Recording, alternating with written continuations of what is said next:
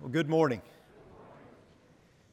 So, I stopped to get coffee this morning, as I do every Sunday morning before I come to the office. And I stopped at a different place than I usually do. I walked in, I got my coffee.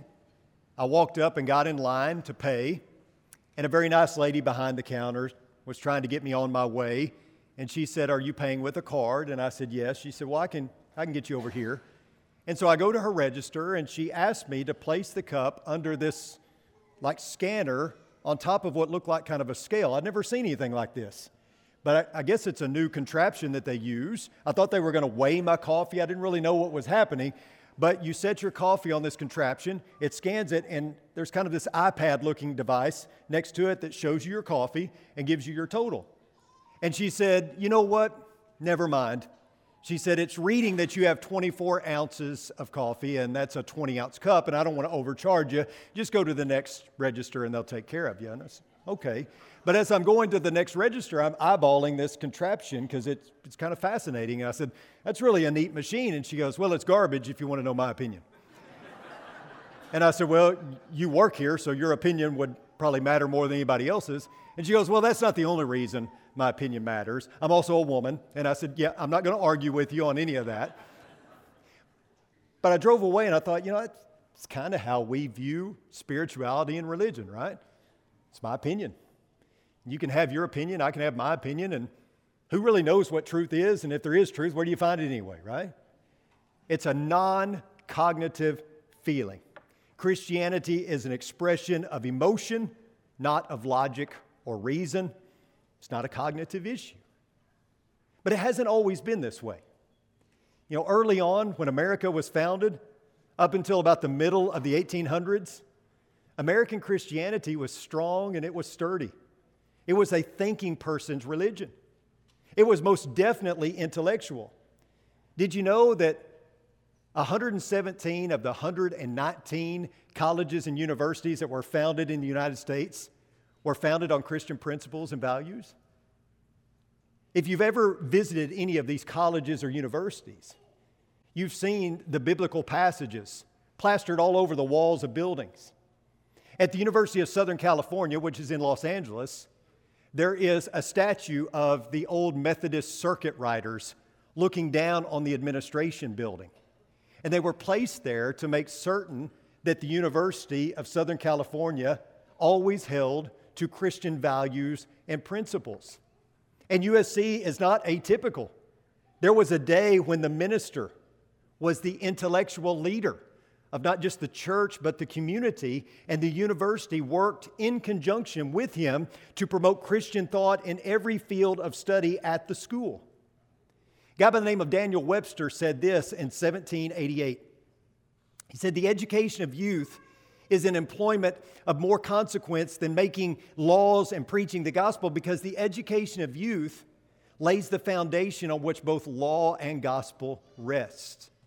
According to Webster, educated citizens have a better chance of understanding and embracing Jesus and thus living moral lives. But sadly, that mindset didn't persist, as you can guess. There were three great awakenings in the mid 1800s that swept across the United States.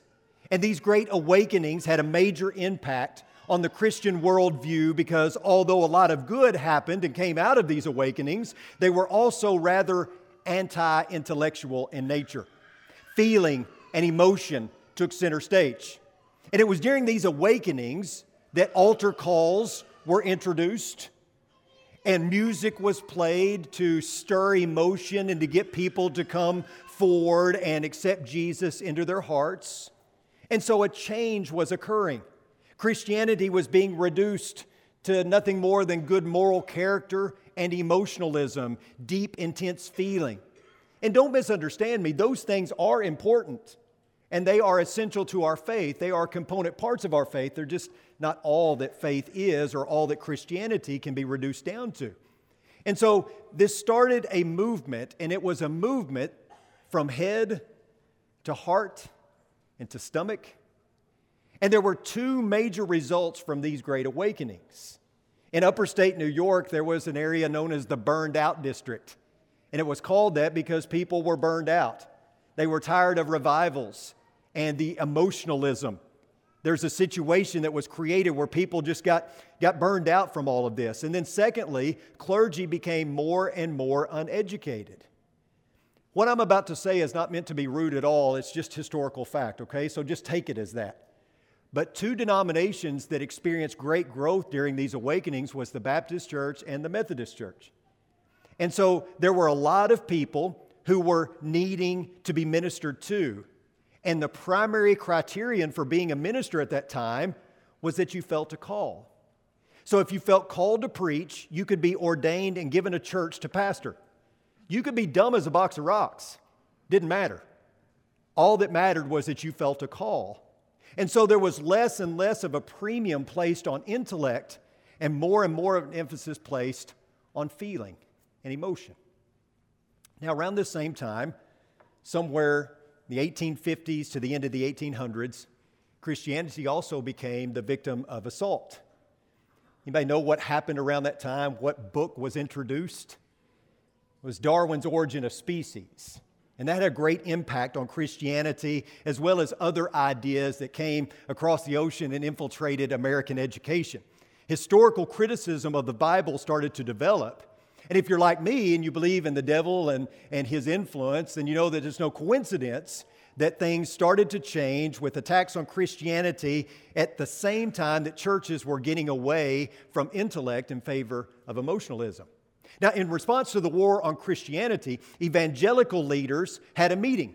So these fundamentalists, as they were called, got together in St. Louis, Missouri, and tried to decide what they were going to do. But rather than focusing on ideas, they decided to take a political approach. And in the North, the strategy was to keep liberals out of the mainstream or mainline denominations. It backfired and the evangelicals were the ones that got booted out. And so they had to start their own denominations and seminaries because they lost Princeton and other mainline institutions to the secularists. In the South, the strategy was to keep evolution out of the school. That was their main focus. Remember the Scopes trials? Remember that? And so that was the, that was the idea for the South. Their strategy was to draw lines, and these lines became very divisive you had the creationists and you had the evolutionists, and you're either faithful to the Bible, meaning you were dumb and ignorant, or you were well educated and thoughtful, and you bought into contemporary science. So things had changed, and the concept of God no longer held sway over the culture. And all the way up to the 1960s, we saw the death of God spreading out into our culture. And from 1960 to now, we've seen a growing secularization of culture, with the result being the privatization and the dumbing down of religion and its claims. And do you want an example of this? Turn on the TV, open up social media, watch a movie. You see it everywhere. You don't have to look far for evidence.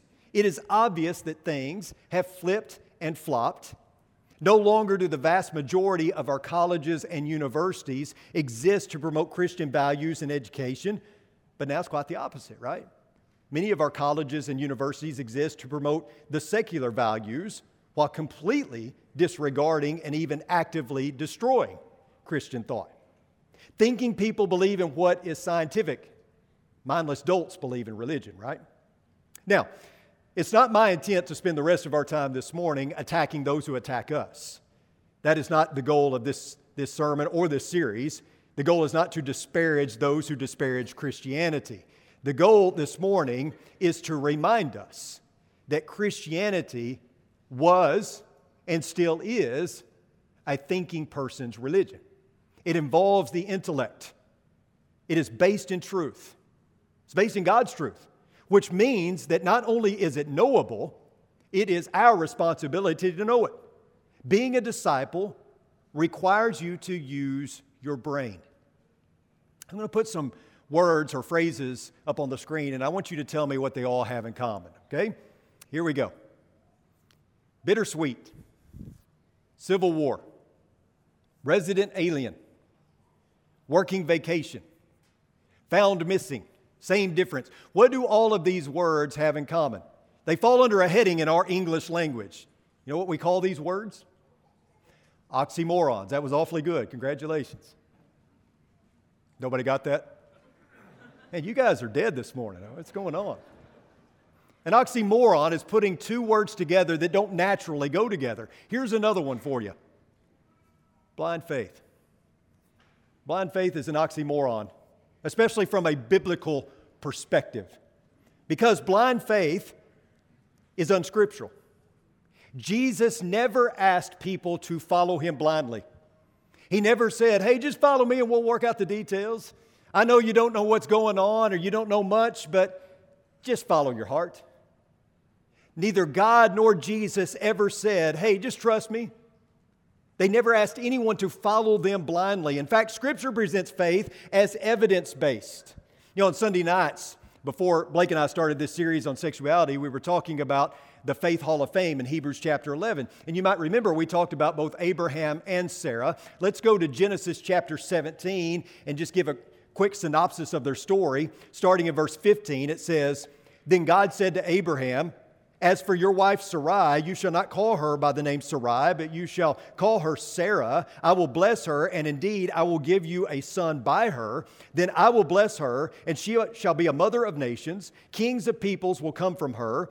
Then Abraham fell on his face, and he laughed. And he said in his heart, Will a child be born to a man a hundred years old? And will Sarah, who is ninety years old, give birth to a child?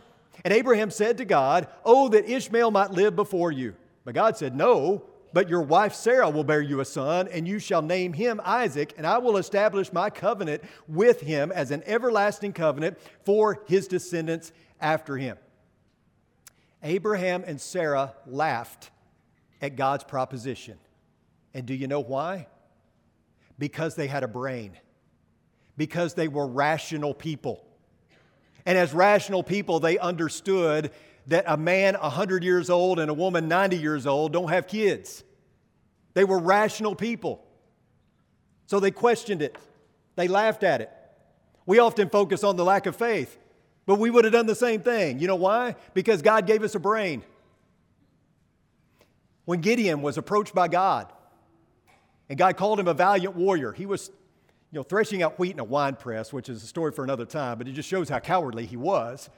God calls him a valiant warrior, and, and Gideon is skeptical about his task. He knew how, how big and strong the Midianites were, and God's going to you know, do battle with them through this man Gideon and accomplish victory. And notice what it says in Judges chapter 6, starting in verse 36.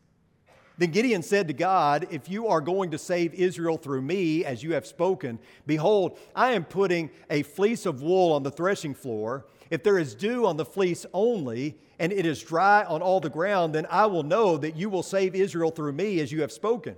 And it was so. When he got up early the next morning and wrung out the fleece, he wrung the dew from the fleece, a bowl full of water. Then Gideon said to God, Do not let your anger burn against me, so that I may speak only one more time. Please let me put you to the test only one more time with the fleece. Let it now be dry only on the fleece, and let there be a dew on all the ground. And God said, did so that night, for it was dry only on the fleece, and dew was on all the ground. Gideon needed further confirmation. And do you know why? Because he had a brain, because he was a rational human being. You're going to send me into battle outnumbered 450 to 1? You would have done the same thing because God equipped you with logic and intelligence. When Moses was skeptical, what did God do for him? Anytime God sent a new word, he sent a sign to accompany it. And so his staff turned into a serpent. He put his hand in his cloak, pulled it out as leprous. He put it back in, pulled it out, and it was, it was healed again. When we see the apostles following Jesus, they witnessed numerous miracles. The first Christians witnessed the apostles performing many miracles. All these folks were skeptical at first. Jim Drachenberg in his class was talking about Thomas not long ago, doubting Thomas, right? Truth is, all of them doubted. All of them had questions. None of them believed at first, right? All these folks were skeptical because they were reasonable, logical human beings. And that's what rational people do. They look for other explanations. But, but eventually you got to make a choice, don't you? Eventually, you have to either you have to either suspend logic and ignore God's will, or believe God and step out in faith. But their faith was not blind. That's the point. Their faith was evidence based. There was evidence to consider. God, Jesus never said, just follow me blindly. Remember when John the Baptizer was sitting in prison awaiting execution? And he begins to start questioning some things, and you know, his, his life is on the line now. So he wants some confirmation. And he sends some of his disciples to go and ask Jesus, Are you the expected one, or should we be looking for someone else? Now, John had faith. I liken his sentiment here to the Father in Mark chapter 9 Lord, I believe, help my unbelief. I kind of think that's where John was at because he knew exactly who Jesus was. I mean, he personally baptized Jesus. He witnessed, you know, God speaking, This is my son with whom I'm well pleased.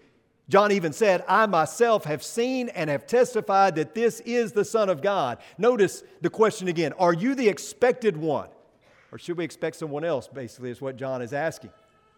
The Greek word for expected one is the word erchomai, and it means coming one.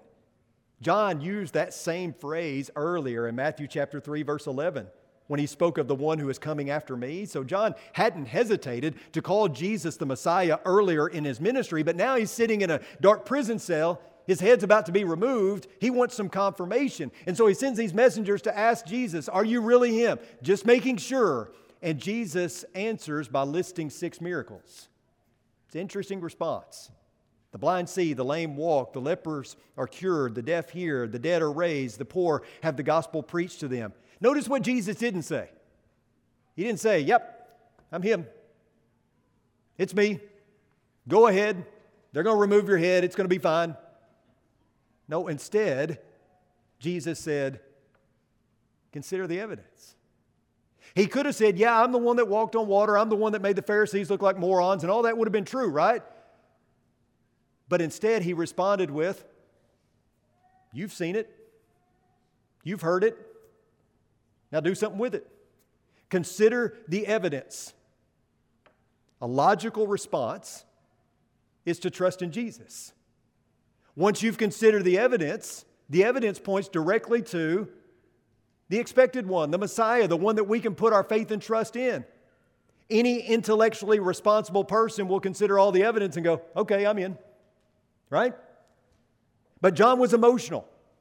All of us would have been if our life was on the line. And it's easy for emotion to cause us to question, even in the face of overwhelming evidence. But that's where faith comes in. Hebrews 11, verse 1. Now, faith is the certainty of things hoped for, a proof of things not seen. For by it, the people of old gained approval. By faith, we understand that the world has been created by the Word of God, so that what is seen has not been made out of things that are visible. By faith, Abel offered to God a better sacrifice than Cain, th- through which he, he was attested to be righteous. God testifying about his gifts. And through faith, though he is dead, he still speaks. By faith, Enoch was taken up so that he would not see death. And he was not found because God took him up. For before he was taken up, he was attested to have been pleasing to God. And without faith, it is impossible to please him. For the one who comes to God must believe that he exists and that he proves to be one who rewards those who seek him. So I don't know about you, but I read this and I, I gather that there are two things that are true about faith, right? Two things that faith involves it involves trusting that God exists and it involves trusting that God rewards those who seek Him. God exists, and God rewards those who seek Him. Faith is trusting in these two truths, even when it's hard, even when there's a gap in our understanding, even when circumstances around us seem to, to tell us otherwise. God said it, he provided the evidence, and therefore we buy in. Ultimately, I have to move forward in faith because I trust that God knows more than I do. He knows better than myself, and He has proven Himself to be trustworthy over and over again. In other words, the evidence points directly to a God who exists and a God who rewards those who seek Him. So, what in the world does this have to do with our series on the Shema? Well, let's look at it again. Mark chapter 12, starting in verse 28. One of the scribes came up and heard them arguing, and recognizing that he had answered them well, asked him, What commandment is the foremost of all? And Jesus answered, The foremost is, Hear, Israel. The Lord is our God, the Lord is one. And you shall love the Lord your God with all your heart, and with all your soul, and with all your mind, and with all your strength. The second is this You shall love your neighbor as yourself. There is no other commandment greater than these. What I know must manifest itself in what I do. You've heard me say that over and over again. And long after I'm dead and gone, you're going to say, I remember Chris saying it's not what you, what you know, it's what you do with what you know, right? I don't care that you've memorized the Bible. I don't care that you can quote the entire first chapter of Genesis 1. That's fine and good. What are you doing about it? How are you living your life? Are you living your life in response to what the Bible says? You can know the Bible like the back of your hand. Are you living it? Are you doing it on a daily basis? Knowledge is power, and power isn't found in memorization. Power isn't found in facts. Power isn't meant to be weaponized so that we can win arguments. This power is meant to be manifested in love. And as our minds are mastered by truth, we in turn are mastered by it, and the rest of our being will inevitably follow. We sing about this love, we teach about this love, we share this love. Truth in your mind needs to be tasted and savored. It's not meant to be locked away in your brain or just to remain intellectual. We cannot separate the content from the emotional experience. And I think, I, I, mean, I'm sorry, I don't mean to offend, but I think that that's been a problem within the church over the years is we tend to react to other religions or what other people are doing. And so we, we give up the cross to another religion because you know we can't be associated with them or we give up you know what we believe about the holy spirit and we kind of you know just distance ourselves there because of what some other religion is doing. And we do that sometimes with our focus on the bible and we we unknowingly unintentionally elevate knowledge above all else because we don't want to be seen as emotional but it all goes together. And we got to stop taking our cues from everybody else and take our cues from scripture Love and logic go hand in hand. You know the Bible, you live the Bible. Emotion is a part of that. And Paul says so. 1 Corinthians chapter 13. Love never fails. But if there are gifts of prophecy, they will be done away with. If there are tongues, they will cease. If there is knowledge, it will be done away with. For we know in part and we prophesy in part. But when the perfect comes, the partial will be done away with. When I was a child, I used to speak like a child, think like a child, reason like a child. When I became a man, I did away with childish things. For now we see in a mirror dimly, but then face to face. Now I know in part, but then I will know fully, just as I also have been fully known. But now faith, hope, and love remain, these three, but the greatest of these is love. Paul makes both a logical and emotional argument here. The mind and the heart beat in rhythm. Knowledge powers love. Love powers knowledge. We glorify God by responding to what we know. Truth changes everything. It changes your worldview. It changes how you see yourself. It changes how you see other people. Your faith is founded upon and built upon love. A God who loves us, a God who rescued us, and a God who created the church so that we could love on one another. So, what are you going to do with these truths? What are you going to do with this knowledge? Well, I hope two things. I hope you're going to value it and share it because that's what you are called to do value, and cherish, spread it. You ever been to uh, the McDonald Observatory in the Davis Mountains? Anybody ever done that? I highly recommend it. You know, they, they have these things, they call them star parties. And uh, it, it's on a, a, a, huge mountain there in the Davis Mountains. There's this observatory, and, and it's pitch dark up there because they don't want any nat, uh, artificial light. you go up there, and for the first part of it, you sit on benches, and there's this instructor that gets up there, and he's got this really high powered pointer, and he, he shows you different stars and constellations. And then at some point, you get to go inside these telescopes. So I, I don't think you ever get to go in with that big one, but you get to go in some of these telescopes and look through them and see planets and stars and galaxies, those kind of things. And I've done this a few times. And every time I've done it, I tell you what I notice. I notice that something is behind all this. You can't look through those telescopes and see all that vastness in space and not think that somebody designed this, right? There is a design, and if there's a design, there's a designer. I think that this is absolutely proof of God. It's confirmation. I've considered the evidence and I've locked it away in my mind. So, what do I need to do with that information?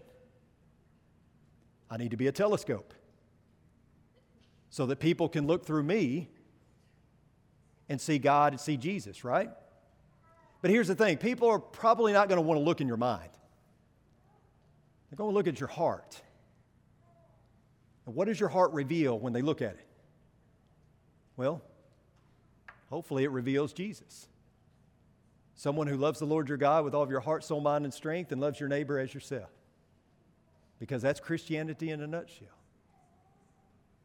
Luke's got an invitation song for us, and I want you to understand that when I offer this invitation, I do not want you to make an emotional decision, okay? We don't need anyone making an emotional decision to follow Christ based on a sermon or based on a song. I know that's kind of what we taught, what we've taught over the years, but Jesus wants finishers, okay? Not flash in the pan Christians. So if it's just a song that moves you to do something, there needs to be more to it than that. You need to consider the evidence. When Jesus saw a crowd, he got skeptical. When we see a crowd, we get excited, right? Jesus saw a crowd, he got skeptical. Why are you following me? Even one person said, Well, I'll follow you, Jesus. Okay, well, understand, you're not going to stay in five star hotels. Your rock, you know, rock is going to be a pillow, and you remember all that? It's almost like Jesus was trying to dissuade them. I know he wasn't, but it almost seems like, but it, what he was saying was, Look, you need to consider the cost here because I only want people who are going to be with me till the very end. So when we offer this invitation, if you've considered the evidence and you're ready to go full on in discipleship and you're ready to start that by putting on Christ in baptism, then certainly let's take care of that. If you want to learn more and study about it, let's do that. But Jesus wants finishers. It's not just an emotional response, it's a logical one as well. Your brain and your heart must be involved. So, if you have a need, why don't you come as we stand and as we sing?